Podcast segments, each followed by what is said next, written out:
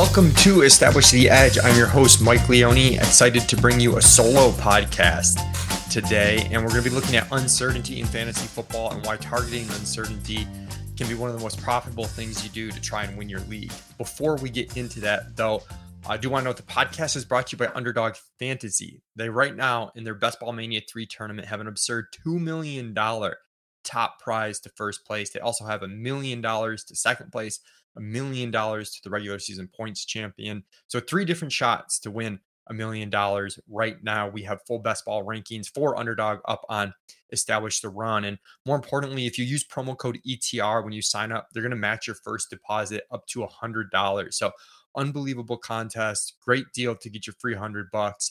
And it's also really good practice for your home league to get into real money drafts versus, you know, some of the mock drafts you might do around the industry really don't replicate the real draft environment you're going to see in your home league. So check out Underdog, use promo code E T R for up to one hundred dollars in free entries.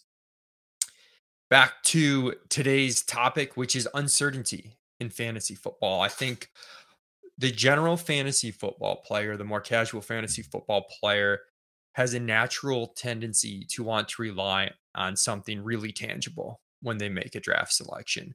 So especially when we get out of the first couple rounds, first couple rounds can be kind of easy because, you know, it's, it's all the top guys. There's not a whole ton of room for extra profit. When we get into the third round and beyond, players want to see a past production profile. They want to see a lot of projectable volume.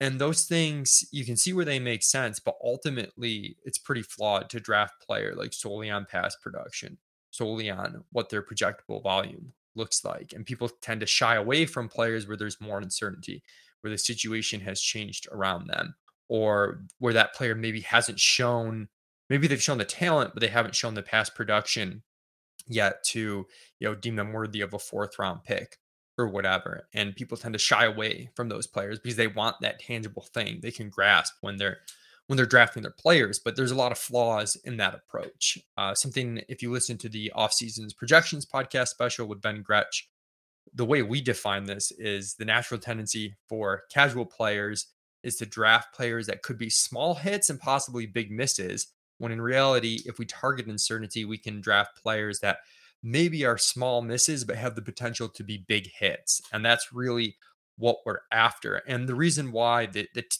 tangible approach for the average fantasy player is flawed is, one, generally, if we've seen someone like, let's say, you know, Keenan Allen's a tough one because I think the offense has changed in the Chargers, so he's a little bit different. But let's say this was Keenan Allen, maybe like, you know, without the juiced up Staley offense.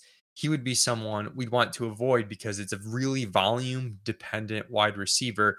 He's got the past production profile, but there's not really any room for upside beyond that. He's starting to age a little bit. If we draft him based solely on his production relative to the other wide receivers in the draft landscape, he's probably a top ten wide receiver, but he's never going to be a top three wide receiver. And all these players are generally riskier than they appear. I, I tend to think of Uh, Nicholas Taleb and his barbell approach that he talks about in the book Anti-Fragile, uh, if you haven't read that yet. And his point is, a lot of people, if you think, imagine a barbell, you've got the two big sides and then the narrower middle, longer middle. A lot of people spend time in the middle, and that middle section is the section is the trap section. And the reason why it's a trap section is you're not getting the upside reward of the very riskier end, but you are probably unknowingly taking on as much risk as you are on the upside end. Um, that's because of tail events. In the N F L, there's so much chaos and whatnot, guys falling off age cliffs, guys getting hurt, um, you know, d- different teammates around them, maybe coming out of nowhere and taking some of the projectable volume that we thought was going to be for the player that we drafted.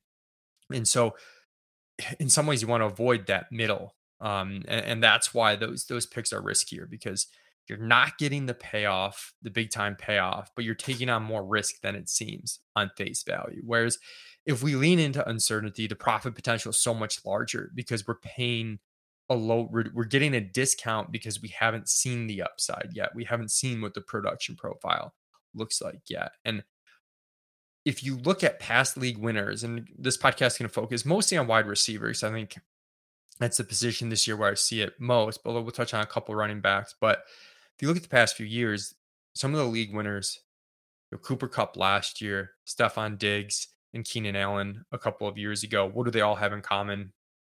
Quarterback switches, you know, big, big changes in quarterbacks, changes in coaches, changes in offenses. Uh, and those guys hit an, a level that they hadn't previously.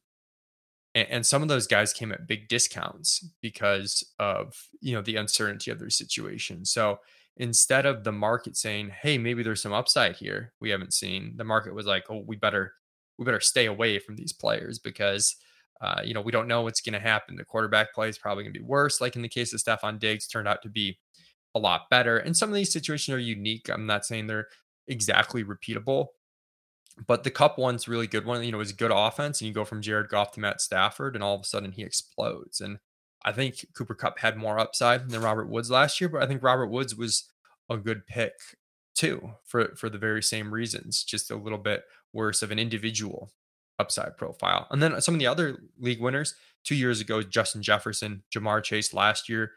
No surprise, it's rookies. It's guys that haven't done anything yet, that have a really low floor because we don't know where the playing time is going to be. We don't know how good they're going to be at the N F L level, but when they hit, they can hit in such an extraordinary way um, because that talent could be really high, and they can just earn that volume as a result of their talent. And that's really not priced into the draft cost. So younger wide receivers tend to be really profitable picks overall. Uh, and, and one thing I want to step back and look at here, you can't just draft all players in uncertain situations. So you do need to think through critically a little bit. And that's why I think the projections work we do with the Establish the Run uh, season-long projections, which help to funnel and feed to our rankings, help a ton. Basically, we're giving guys a base scenario, which is like your projectable volume, which, you know, does still matter. Um, but we're also looking at an upside case and kind of like the odds that this player might hit this upside, or maybe the odds they fall off a cliff. And having those projections really give you a framework, because we still need to be price sensitive. You know, if Stefan Diggs, the year he got traded from Minnesota to Buffalo, was going in the fourth round, even though he delivered much better value than that, ultimately, I think he would have been a bad pick. I think we would have said, okay, we're giving him too much credit for his talent, and we're not baking in the uncertainty of the new situation enough. Generally, what happens is the opposite, though. He goes in the seventh round, and the risk reward is totally flipped. Um, so we do need to be price sensitive. And I do think projections help to ground us, because if we don't have projections, we don't have any sort of framework. It's really easy to talk ourselves into just anyone. Um, I think last year, two guys that I liked a lot were Brandon Ayuk and Antonio Gibson as upside plays, but their draft costs kept escalating and escalating and escalating. And now all of a sudden that, that small miss, big hit starts to transform into, you know, potentially a small hit, big miss. So do need to be price sensitive. And I think projections help us a lot, not only to visualize a, a base to kind of be anchored to a little bit, but to understand what the realistic upside actually is. Um, I know Ayuk again this year is a breakout candidate.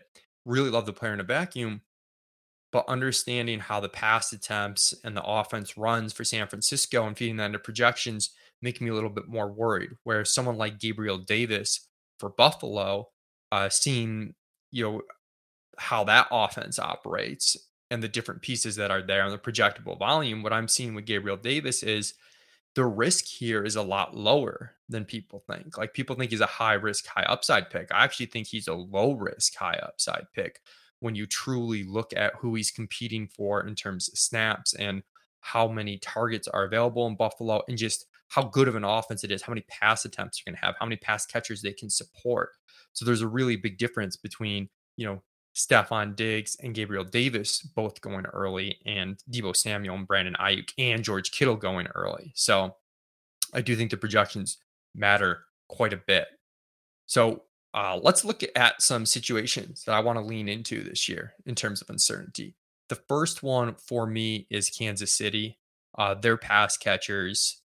In particular, Kansas City is the, if you look at their average team total for the season, there's a tier one uh, that's like a full point above everyone else, essentially. And that is Kansas City, Buffalo, and Tampa Bay.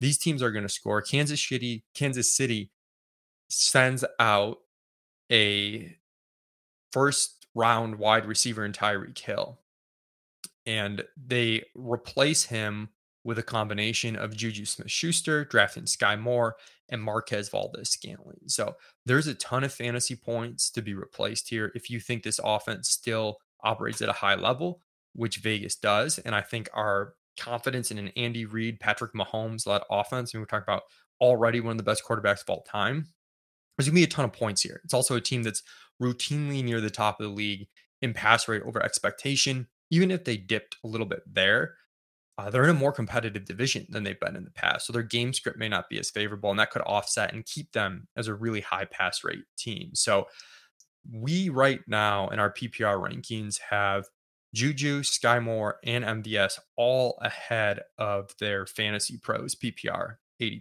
Ps. The one we have most ahead is Juju Smith-Schuster. I'm really excited for Juju. I think him in particular really resembles this uncertainty type thing. Um, all three of these guys do, but Juju in particular, because we've seen a past level of dominance from him. He's still in his peak wide receiver years, and the quarterback switch for, for him is massive. He goes from being overshadowed by Deontay Johnson uh, in a Big Ben led offense that was, you know, it, it just had to operate a certain way because of Ben's lack of arm strength and lack of talent. So the shift from Big Ben to Patrick Mahomes is massive. I think Juju here probably going to run so many routes for Kansas City that when you're talking about him at wide receiver thirty-four, which is a wide receiver three, the risk is really mitigated, where just from being out there in this offense, he should be fine. If he can turn back the clock, big if, but if he can turn back the clock and be the dominant player and benefit from the quarterback switch. So there's kind of two levels of uncertainty. It's like, is he still really good? I don't know. Does the did the Big Ben stuff affect him in a huge way, and going to Patrick Mahomes will be a huge shift? I think so, but like we can find out at this price tag. So really into Juju Smith-Schuster. M V S has a little bit of the uncertainty too, where he's played with Davante Adams before. I'm still just concerned that his target earning potential is capped. Uh, whereas for Juju, I mean, Juju could be a twenty-five percent target share guy. Don't see that in the range of outcomes for M V S. M V S is more like, to me, you're hoping that he's an eighteen to twenty percent target share guy, which would be a leap for him, and that he's pretty efficient on those targets. So I'm not as into him. Sky Moore is the guy in the middle for us. We have him with a lower base projection than M V S, but that target earning potential for him could be really high. You know, it's a rookie prospect that we liked a lot. Ends in a great landing spot. You know, if Juju isn't it, uh, it could very well be Sky Moore earning a ton of targets. So like targeting Kansas City quite a bit, particularly Juju. Another team with a lot of uncertainty, uh, we go to the Giants. And this is a team that goes from Joe Judge, really boring offense, not a creative coach, to Brian Daboll, who helped lead, you know, the Josh Allen rise in Buffalo. An offense that's been really high in pass rate over expectation. The pace is going to be a lot higher. So again, if people are drafting the Giants based on past production, you know, they're staying away from Saquon Barkley for injury reasons. They're staying away from the pass catchers because it's been a low volume, low efficiency pass offense. But those numbers don't really matter at all. Um, and Kadarius Toney is the one that we're way ahead of A D P on. And like Juju, I think Toney gets the uncertainty in two ways. First way is like this systemic offense uncertainty that we're looking at, where the Giants could just score way more points and just have way more fantasy points available to all of their players than before. But the second is him individually flashed in a huge, huge way in a really small sample last year. So it's really easy for, you know, the, and again, the casual player who's risk averse to discount and say that's a small sample. Toney wasn't a great pro- prospect. I'm going to ignore it. Uh, but we're kind of seeing, wow, like those targets per route run, he did something we didn't imagine he could do. And we need to change our priors quickly on Kadarius Toney. So I'm into him, but really all the wide receivers. Wan'Dale Robinson, an undersized rookie wide receiver, but sounds like he's pegged for the slot role right away. And he's a rookie and there's always like some uncertainty there. Kenny Golladay, I think, has the least amount of profit potential at his price tag, but I still think he's a solid value where he could be a nineteen percent target share guy who just gets a lot more efficiency if this offense can operate the, the way we want. And then you look at Saquon Barkley.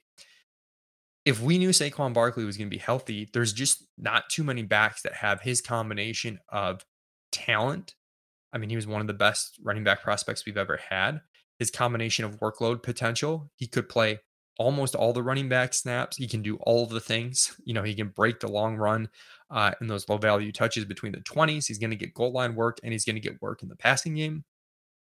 So it, it just, and the team could score a lot more. Like he would be a top five pick uh, if people weren't super scared. You know, we're still taking in, again, if he was a top five pick, that might be the point where I would say, okay, people are too confident here and over assuming that there's no health risk, over assuming the offense is going to be better. But you start getting into the back end of the second round, even the mid second round, you know, he's the type of back that has the upside that you want. So pretty into Saquon Barkley. Uh, there's some younger players too that Anthony Amico had a podcast with me, five wide receivers that you need to target this year, five breakout wide receivers. And all those guys kind of fit the exact mold that we talked about. But you know, a few in general that we hit on that podcast, Gabriel Davis, Amon-Ra Saint Brown, who's not getting enough credit, in my opinion, for his huge stretch at the end of the season where he basically had a floor of a thirty percent target share over a long stretch of games, which is insane. Um, Chase Claypool, huge quarterback shift, past uh, evidence that he could be a really high upside type of player. I don't want to go into those guys too much because we did the podcast, but make sure you fire that up because almost all those guys fit what we're talking about. Another team situation, though, Denver Broncos. Man, Denver. Especially with Tim Patrick going down, I mean, we want to lean into the fact that one of these receivers could have a huge ceiling. They've got two talented receivers in Jerry Jeudy and Courtland Sutton. Uh, we lean Jeudy in our P P R ranks over Sutton. When we bake in A D P on some sites, or, and if it's like half P P R, Sutton might squeak ahead. The case for Jeudy is he's the type of player that could just demand so many targets and, and really just crush Sutton on targets and be a P P R monster. The case for Sutton is we've seen it even last year at times when Jeudy was out. He had some monster air yard games. He's a guy who can get downfield and that fits well. Um, of course, I buried the lead. The reason why we're targeting the Denver wide receivers is just a massive switch at quarterback from Drew Lock slash Teddy Bridgewater to Russell Wilson. Just huge shift in efficiency. We also get a new coaching staff. If this team can even be like a neutral pass rate team, a neutral pace team, you know, the things for Russ in this passing game, like, again, some of these guys aren't going to pay off their price tag, but one of them could hit in a huge way. And that hit is more important than someone, you know, failing their A D P by a couple of rounds. So really into Jeudy and Sutton. Um, and then, you know, I mentioned the rookies. We want, we want to get in rookies and younger wide receivers. A uh, few that I really like. Treylon Burks is the first one for Tennessee, where his cost right now is so low, where he, he could be a zero, especially in managed leagues. He could be a zero and that's fine. Like if he's, if he's going to go off outside the top one hundred, even let's say ninetieth overall, I mean, those picks in your draft, again, this goes back to kind of the, the barbell approach. The risk on those picks is way more than you think it is. The percentage of seventh to tenth round picks that are going to get dropped in your league at some point is huge. So I'm focused on the upside with Treylon Burks. And it's funny, he's a high risk, high reward prospect to begin with, which is why in Dynasty, you know, some people have him number one, some people don't have him. You know, even as the second wide receiver, they have Drake London, they have Garrett Wilson, you know, guys like that ahead of him. But he steps into a situation where we see the path to targets. We're not assuming he's just going to get A J Brown level of targets, but the path is there. The talent is there from a prospect profile. He's got a decent quarterback in Ryan Tannehill, um, who's been able to support an efficient passing game at times, even though it's been a low volume passing game. So I'm really into him. And the other wide receiver, Drake London, we have ranked a little bit ahead. And London, to me, is a little bit lower risk than Burks, a little bit lower reward as well. He does have to compete with Kyle Pitts for targets, though having two good receiving options in an offense is not a bad thing, because it's it's like just enough to take pressure off one another, but not too much that there aren't enough targets to go around. So London, first wide receiver off the board in the N F L draft, makes him a little bit less risky than Burks, and he's he's just going to have to play right away. They they lost Russell Gage. They lose Calvin Ridley to suspension. And the only reason he's not going higher is because he's a rookie and people don't know what he can do. I mean, that's what it comes down to. People don't know. There's not anything specific they're worried about. They just don't know. So they're not drafting him early when there's other players that they quote unquote do know about. So like Hunter Renfrow going off at wide receiver thirty-two. We have him at wide receiver thirty-nine. Like it, I'm hard pressed to draft Hunter Renfrow ahead of Drake London and Treylon Burks, even though, you know, Renfrow is more of a, there are some routes where he could be really good in P P R and in like in best ball leagues, but like in managed league, you're not going to get that top ten type of season from Renfrow. You could get it from Burks or Toney. I also like Rondale Moore a decent bit. If you look at Arizona, I think there's some uncertainty there where Rondale, he disappointed in a lot of ways his rookie year. It seemed like it was wheels up for him early in the season. He made a few big plays and was going to get some opportunity. And then he really was used in this role where, I mean, his A DOT was like historically low, um, even with a couple of those big, you know, downfield targets factored in. The hope year two is like, what if they use him in more creative ways? We've got a DeAndre Hopkins suspension for six weeks, you know. Um, they did bring in Marquise Brown, but they lost Christian Kirk. We've got uh, an offense that's pretty good, a quarterback that's pretty good. You know, there's some routes to Rondale Moore getting off to a hot start. And if he does, even when DeAndre Hopkins comes back, he's going to have a role. So uh, he's a prospect I don't want to give up on too quickly or too early.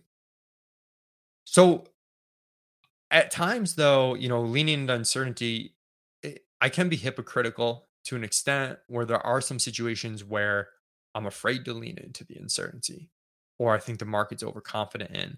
One is Green Bay.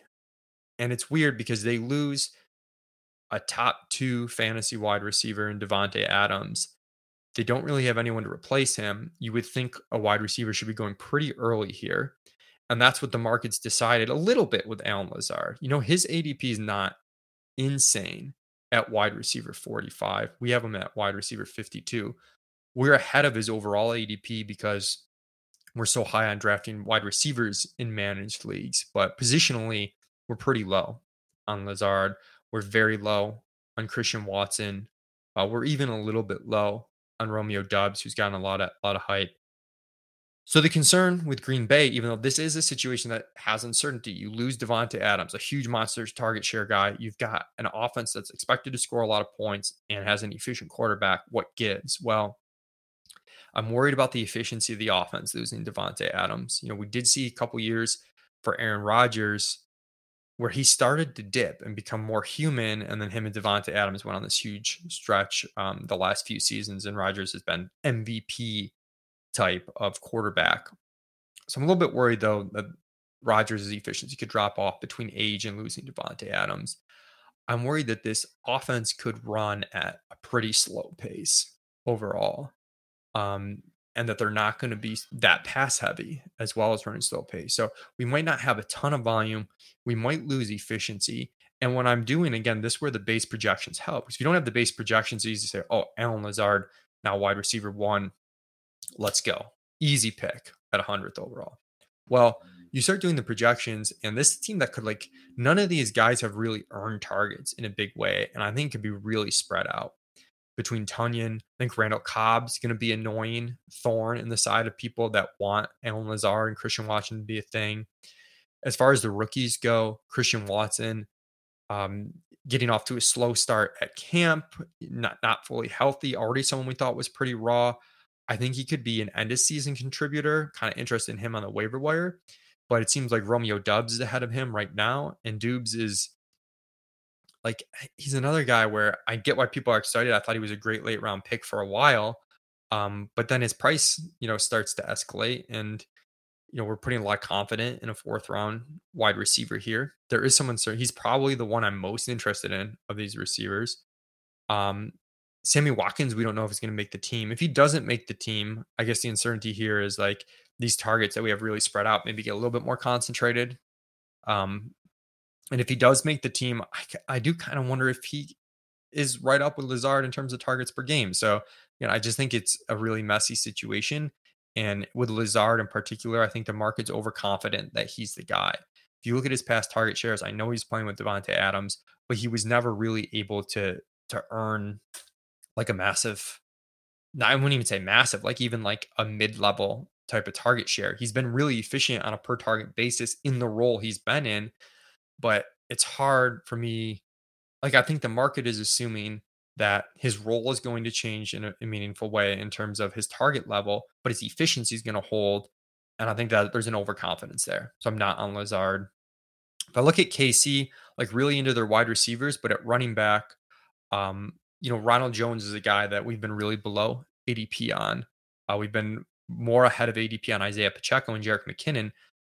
Clyde Edwards-Helaire has shown enough that we're right to be scared of him, and we want to target the uncertainty in whether or not he holds on to a major role there by drafting backs behind him in the depth chart who in a premier offense could provide fantasy value. But um, again, you need to take into account price sensitivity. When you're in like tenth, eleventh round where Rojo was going a few weeks ago, you have to be sure of two things, given the opportunity cost, when you can draft, you know, some some other backs with, with some really good contingent value. And the two things are, one, if something happens to Clyde Edwards-Helaire, is Rojo even the, the next guy up? And with Jerick McKinnon and Isaiah Pacheco there, I, I don't, I think you're assuming something that's uncertain if you're taking him in the tenth round. And two, what do you win when you win? Let's say he does supplant Clyde Edwards-Helaire, whether due to talent, whether due to injury, what's his role look like?